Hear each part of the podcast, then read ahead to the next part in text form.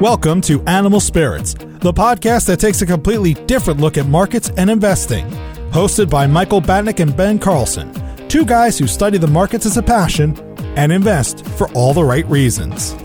Michael Batnick and Ben Carlson work for Ritholtz Wealth Management. All opinions expressed by Michael and Ben or any podcast guests are solely their own opinions and do not reflect the opinion of Ritholtz Wealth Management. This podcast is for informational purposes only and should not be relied upon for investment decisions. Clients of Ritholtz Wealth Management may maintain positions in the securities discussed in this podcast. Welcome to Animal Spirits with Michael and Ben. Ben, did you hear the story about Ryan Toys Review? Yes, from about 12 different parents. Okay. weekend. So this kid has 17.3 million followers. He has a total of nearly 26 billion views and he made 22 million dollars last year playing with toys. What in what are we doing wrong? Good for him. But if I, don't, I'm sick of this story. All right, let, Saw it so many times. all right, we'll leave it there. You've got this chart that we're looking at. S&P 500 peak to trough annual drawdowns from 1950 to 2018. What does it show? I would like to make the case that this year isn't out of the ordinary at all. People are freaking out. But I feel like people have been showing this chart forever. So this is just since 1950 through 2018, the average annual peak to trough drawdown intra year, so just using the calendar year basis, is 13.3% since 1950. 54% of all years have seen stocks fall double digits in that time. And so pretty much every other year, intra year, you see a double digit decline. And so my case is this is completely normal. That doesn't make me feel any better. It never does, of course. You look at this chart and you go, oh, of course.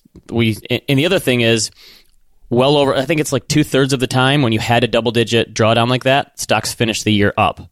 So even though they had a double digit decline, they still it depending depending on where they fell, they still finished the year up, which is kind of what's happened this year. That what stocks are down, I don't know, one or two percent on the year.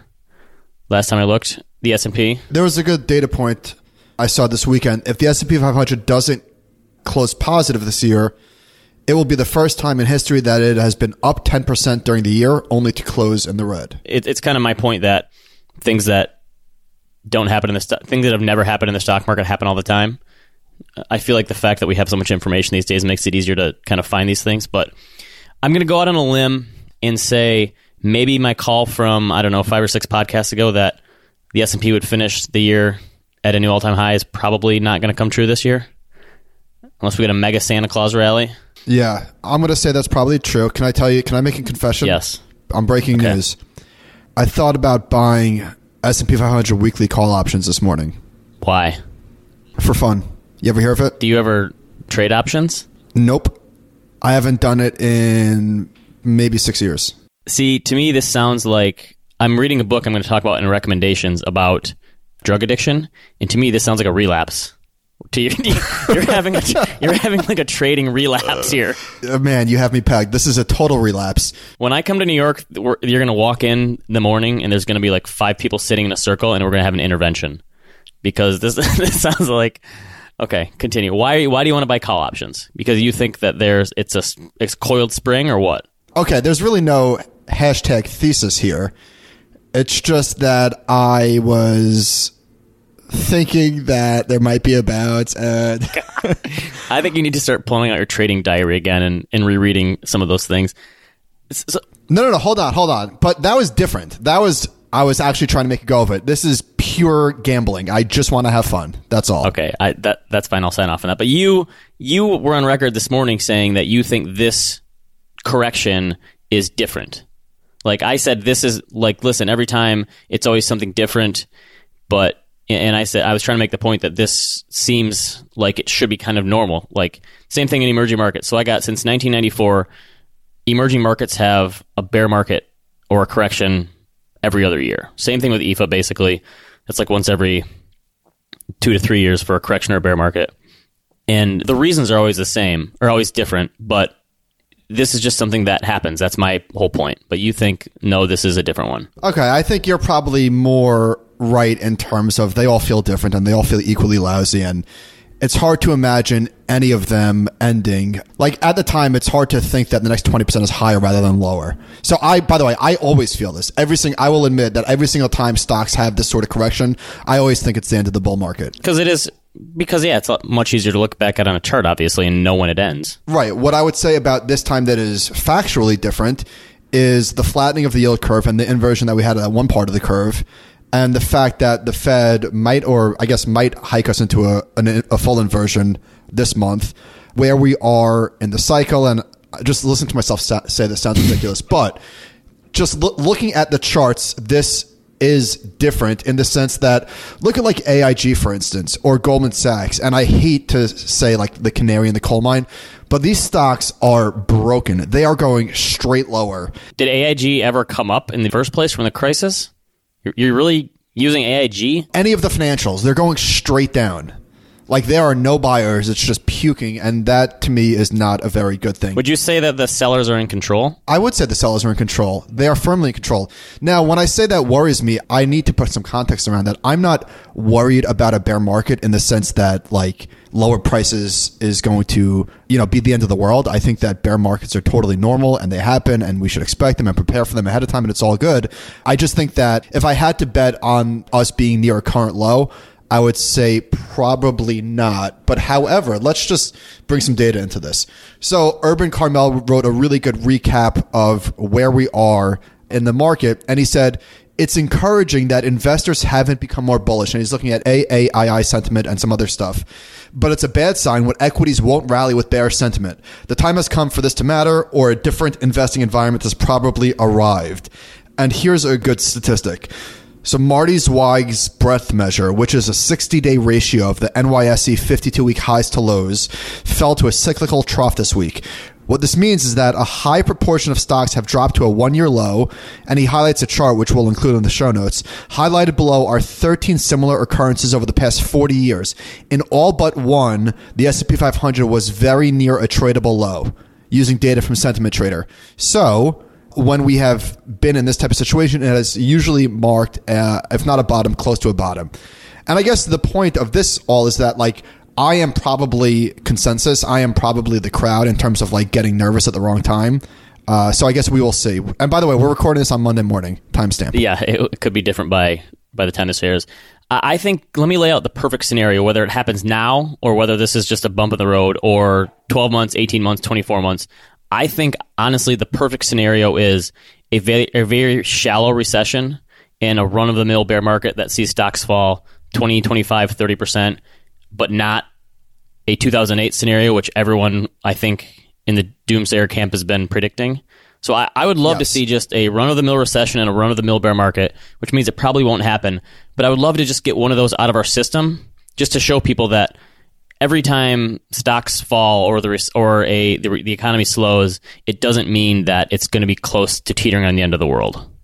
Well, we had two, and you cannot convince me of otherwise. We had one in 2011, and we had one in 2015 to 2016. Yes, and I guess a, a lot of people, economic uh, people, pundits are saying maybe that one in 2015 and 2016 was something of a mini recession that didn't actually get there in terms of the the numbers because we had such a slowdown in energy and those types of things. So I Well, here's the other thing why this is like so difficult is because you know that when stocks go down, they're riskier in the short term, but they become more attractive in the long Right. term.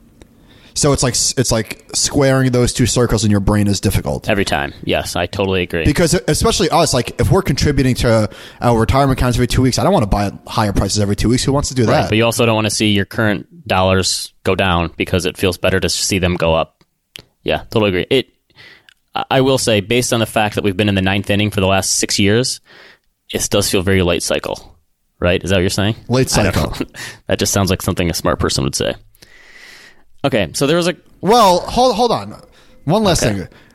We don't know if we actually are late, but I feel like we kind of do. But we're certainly not early. Would you? I mean, obviously, correct? the yield curve stuff, the Fed raising rates. That just that means we're definitely closer to the end than beginning. I, I will say that. That makes sense. By the way, that's your second time that you said I will say that, and I heard I caught you saying it on the last podcast. Just an FYI. Okay, thanks for the thanks for the heads up there, Chief. And let me ask, le- Chief. Boy, that was rude. I got a pal the other day. That's a. I think that's even worse. Oh, here's what I wanted to say. When people say the end, is the end also technically the beginning of something else? This is true. That's what I always like to say is like the the market doesn't shut down when it has a bear market or hits a low. It- these things are cyclical, and you reminded me. I, I was trying to figure out how much does the stock market give back when it has a bear market versus the gains that it had, and you made the point that well, if stocks are always at all time highs, maybe the bull market never ends, right? And maybe the bear markets are the f- friends we lost along the way. I don't know. That's my inner Ramp Capital speaking. Oh, by the way, speaking of Ramp Capital, he had a poll up over the weekend. Will the next 10% move in the stock market be higher or lower?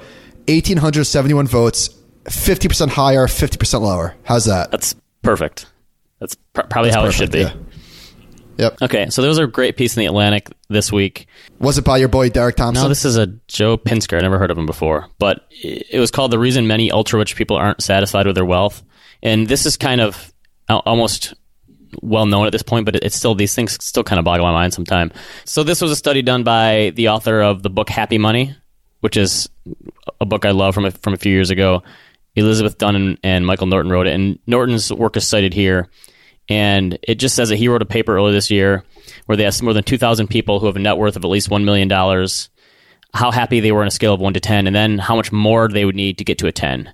And it basically said all the way up the income wealth spectrum, basically everyone says they need two to three times as much to be perfectly happy. So it didn't really matter how much money they had, it, it always needed to be multiplied by a factor of two to three to get to that point of being totally satisfied. Yeah, I am a big believer in this. I don't think that there's nothing that can convince me of the fact that more money like doesn't make people with money any happier. Now, obviously people that have no money, more money would make them a lot happier, right? But I'm talking about people that already have money, more does not make them any happier and I mean, maybe a select few people it does, but like in general, I just there's nothing that can convince me of the fact that more money doesn't make you. I guess in some ways you could put a positive spin on this and say this is a good thing in terms of like the human spirit of wanting to progress and get better and but it, it is kind of I don't I don't know if it's a good thing or a bad thing the fact that you know that no matter how much money you have there's always going to be someone richer than you.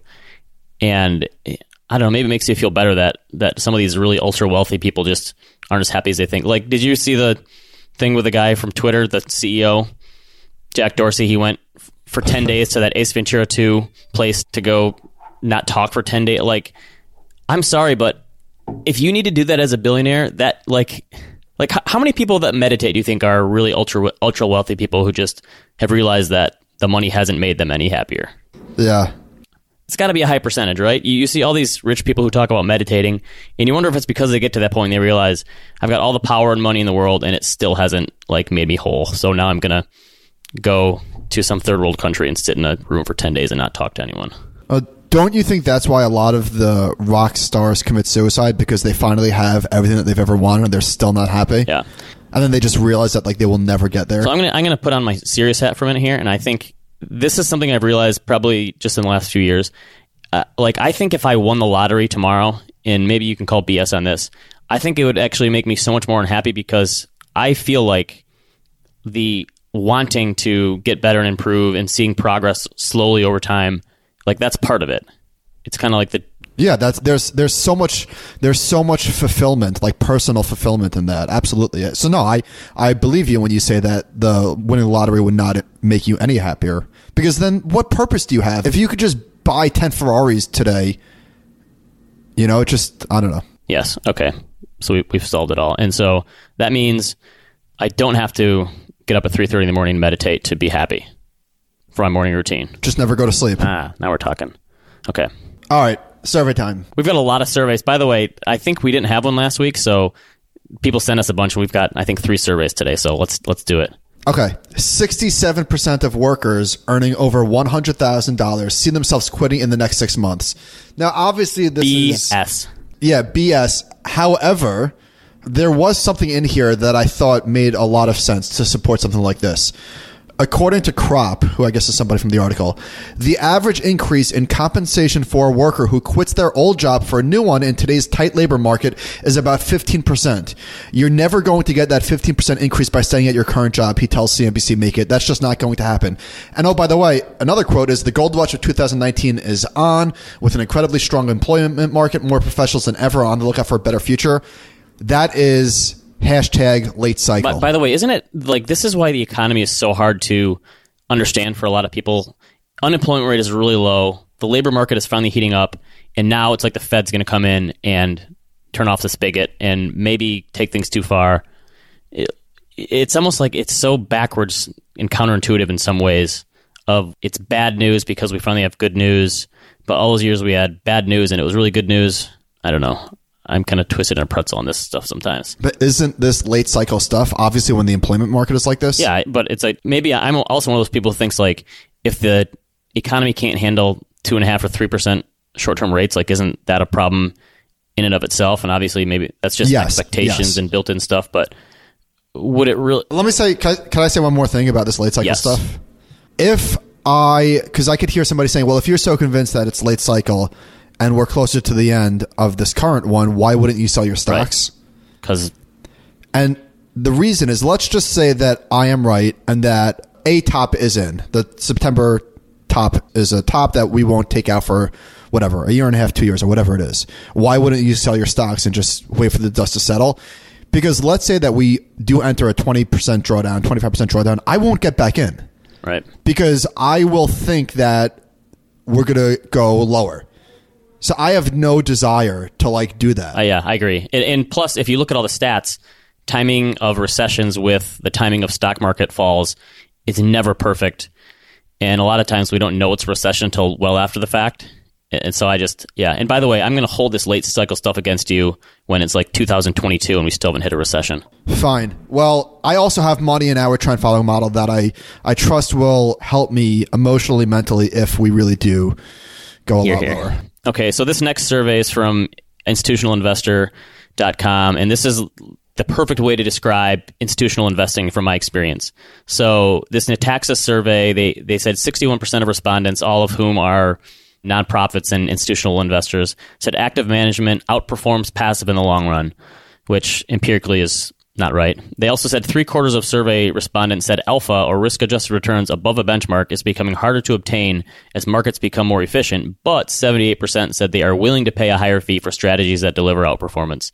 These people are all basically admitting we have no idea what we're doing, but we're willing to pay a high fee for it. I would pay a high fee for outperformance. Yeah. Yeah, it's the expectation of outperformance, it's not the actual outperformance. By the way, is it? I always thought it was Natixis. You said Nataxis. I thought I said Natixis too. Did I?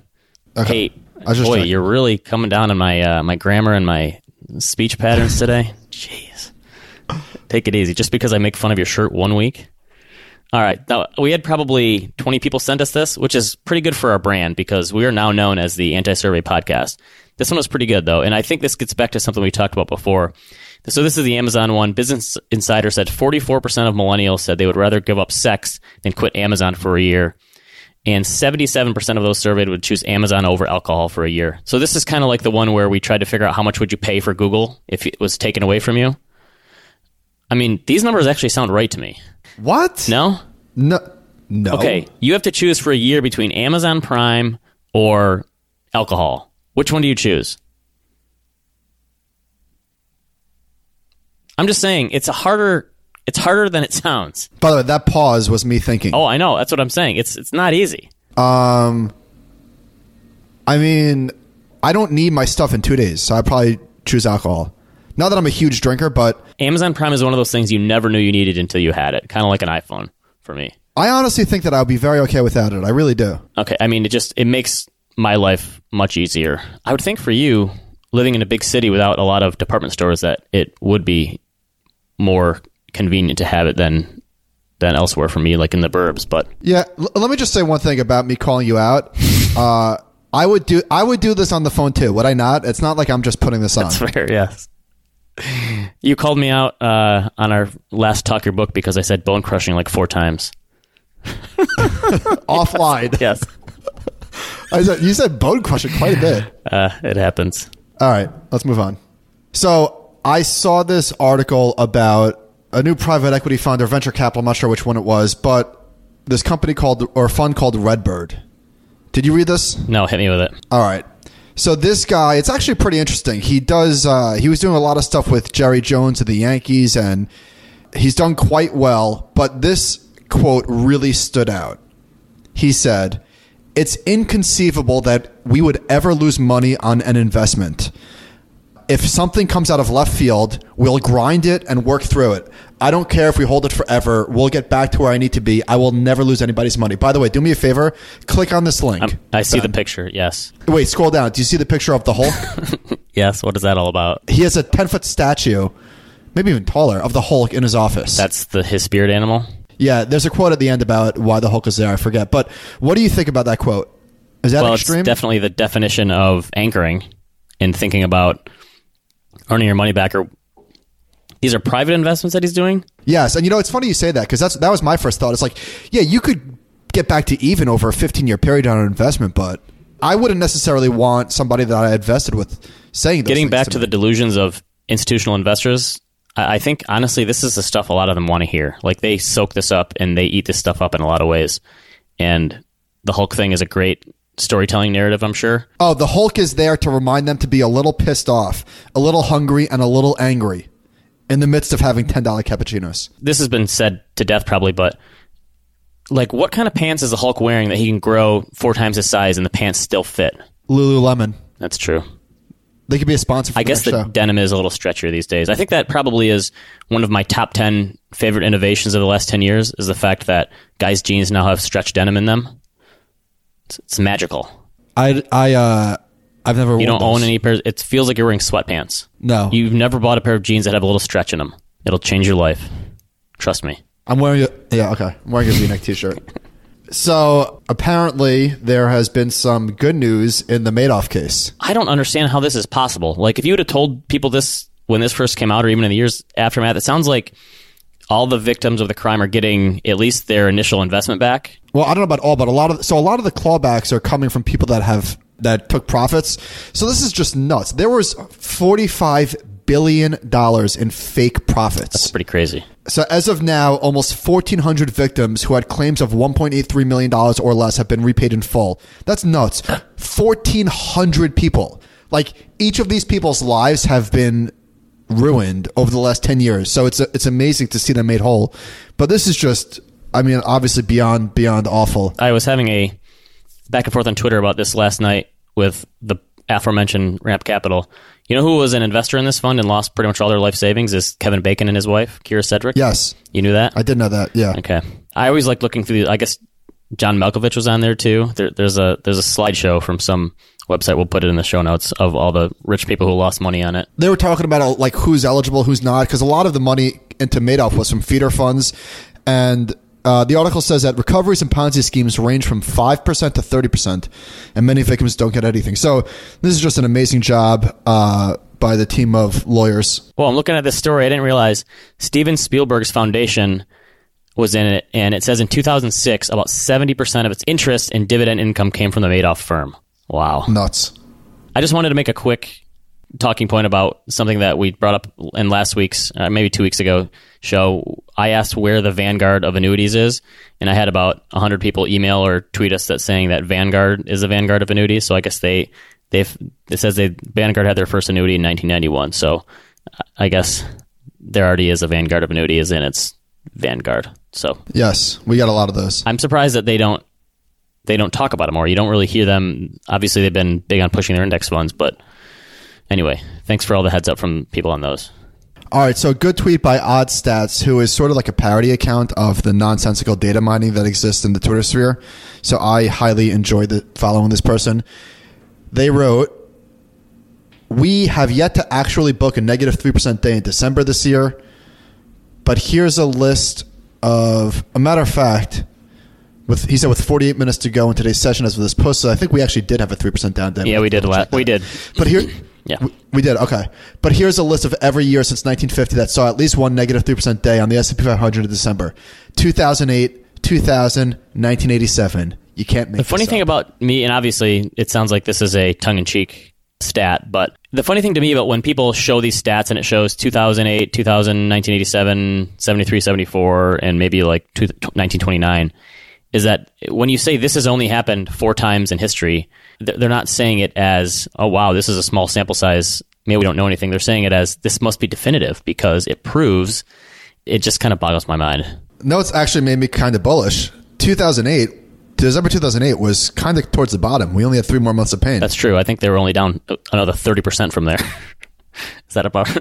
I, I looked yeah. at when I was looking at the intra-year drawdown. So 2009 stocks finished up, I think 26%. They still had a 27% peak to trough drawdown intra-year in 2009. So for that first whatever two and a half months of the year, one and a half months of the year, stocks are almost down 30% before then rising almost 30% out of that hole, which is crazy. All right, listener questions. Wait, wait. I have one more. All right. So this sort of blew my mind a little bit.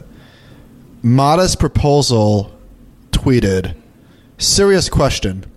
Why is it reported as matter of fact that the abundance of private capital was driven by low interest rates? I yeah, I agree. If people think that money is flowing into venture capital or private equity because interest rates were close to zero, that makes no sense. You're not you're not comparing your cash like returns or short term investments to the investment outlook of a private investment. That doesn't make any sense.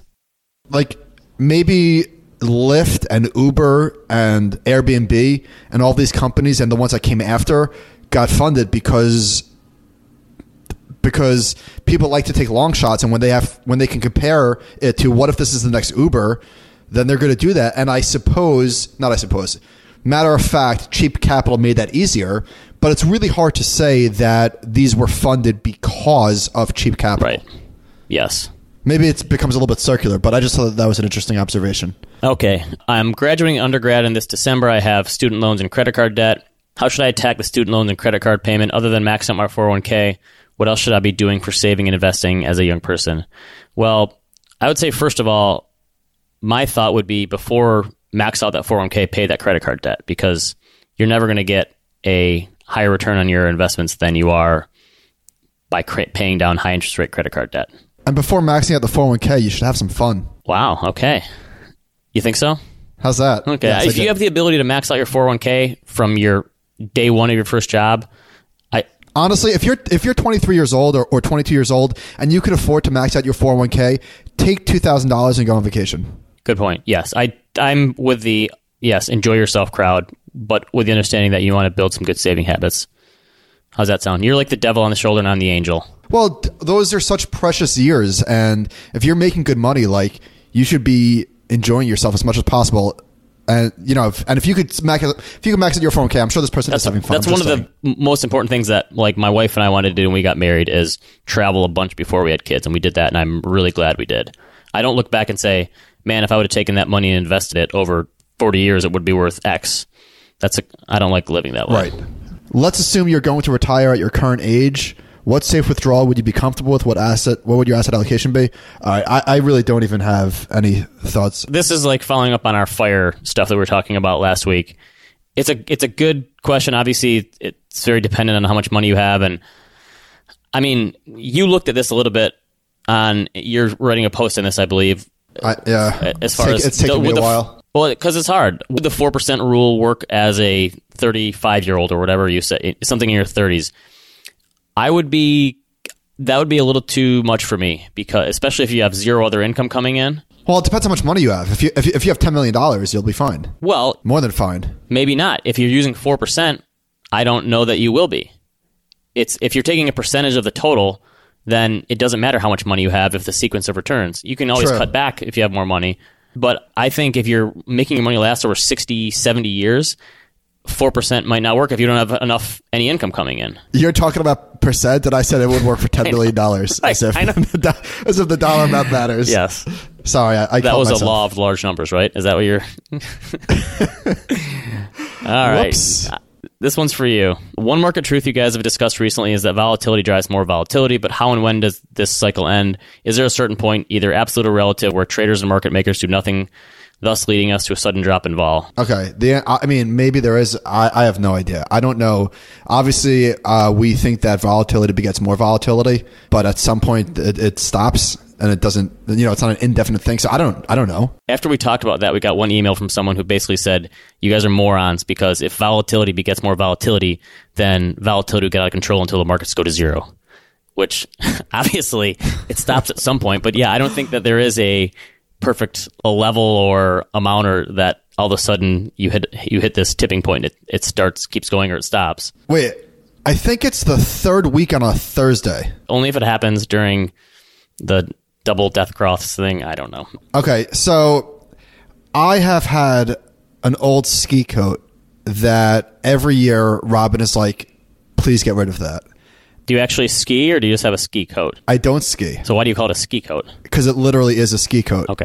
okay. It's like one of those big winter coats that is meant for the ski mountain. Okay. And I, uh, man, I forget the brand, but I probably, my mom bought it for me probably in 2006, I'm guessing. Did it have any holes in it or No, it was a great coat. Very warm. By the way, before before you get into this story, pro tip: if you buy Patagonia, they will more or less insure that coat for life. And if you have a hole or rip or tear, and if something falls off, you can send it into them; and it'll fix it for free because they are so in tune with the environment. I wish I knew that last week. Are they, uh, is it expensive, their, their products? I mean, it's North Face ish prices probably. Okay. Well, anyway, there is this. So, so I, I decided, you know what, it's enough. So I donated that coat and another winter coat that I have, and then I was like, oh shit, I'm, now I don't have any. I don't have a winter coat now. So I walked to there's a North Face store on Fifth Avenue, and I was looking online, and pretty much like the coats are like around three hundred dollars. So I went to the store. I tried on a coat. It was warm. It was nice. Whatever. I walked to the register, and she's like, "That would be five hundred and seventy-five dollars." so I handed over my credit card, and then I said, "What's the return policy?" So you didn't want to like backtrack and who buys something without looking at the price tag? I don't buy stuff. I guess not. Like I don't shop, so I did, just didn't even. I just it didn't occur to me to look. I mean, of course, if I'm browsing through like a store, I would check the labels. I don't know, whatever.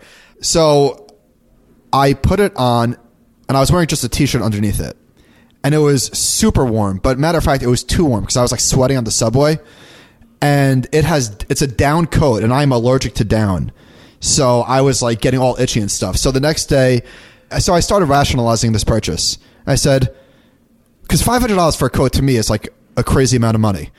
But I was like, well, I had my last coat for twelve years. Yeah, if you amortize it over 12 years. Yeah. I was like, if I have this coat for ten years, that's fifty dollars a year. That's like a steal. Oh my god, I think I ripped them off. Yeah. So, uh, so anyhow, I returned the coat, and I got a synthetic one, which is like half as thick, so I don't sweat on the subway, and it was only two hundred twenty dollars. Nailed it. So I feel very good. So now you don't have to sweat on the subway and then wear a crumpled up old V-neck when you podcast with me. It's a win-win-win. Well, I can also wear a sweatshirt under this coat and not like be sweating a ton. So I am a I am a winter sweater, by the way. I sweat more in the winter than I do in the summer. Okay, I don't know what to do with that information. Okay. All right, so I so recommendations.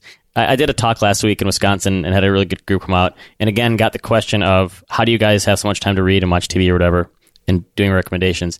And I would say at any one time I probably have like six or seven books going on at the same time. I'm I'm a jump I like to jump around a little bit and skim, and I'd say probably I don't think I knew this about you. two of them maybe I'll finish the whole thing.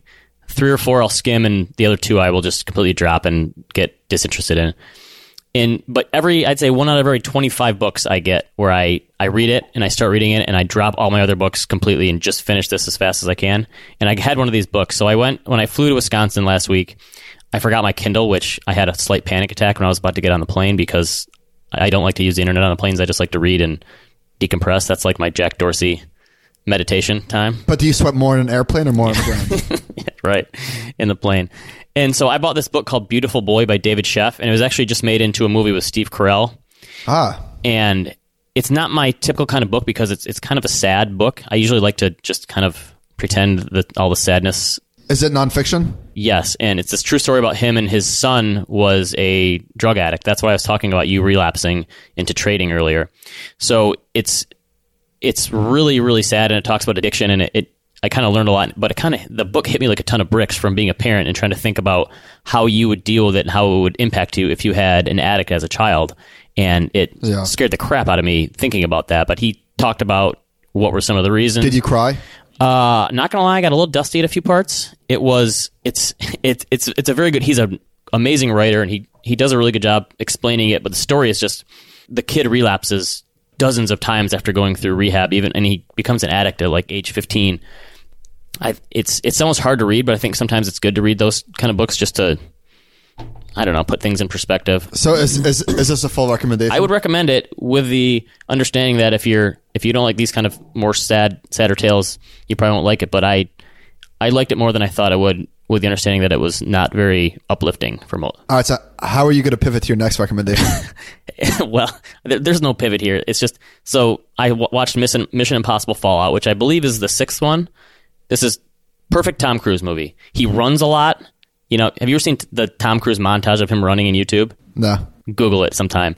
It's just Tom Cruise running. I remember one time on the Bill Simmons podcast, they tried to figure out what 40 could Tom Cruise run in his in his peak, and they, they figured he could probably run a four five just by the way he looks when he runs on the screen.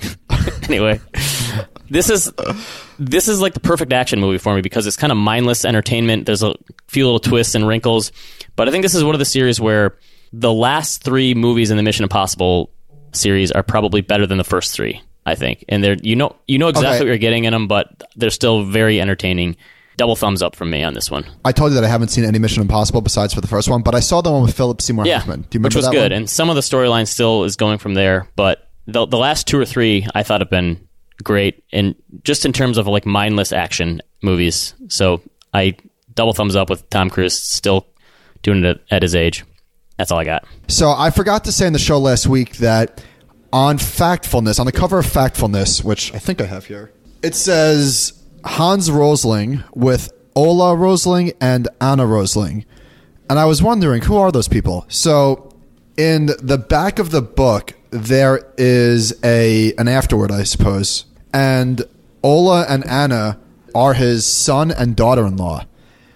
And so he got diagnosed with uh, terminal cancer, I believe, and he knew that he was going to die while he was writing this book, and he did. And his son and daughter-in-law finished it.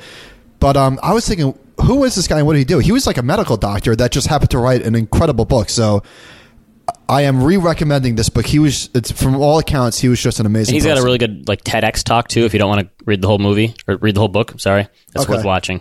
All right, and then again, reiterating. So I, I am finally almost through only yesterday, and I really loved how he wrote about the culture, the politics, the end of the war, all of that stuff, and he built it up to the final two chapters, which is the final two chapters are the big bull market and then crash, and Jason Zweig wrote a three part series last week about how to be a better writer.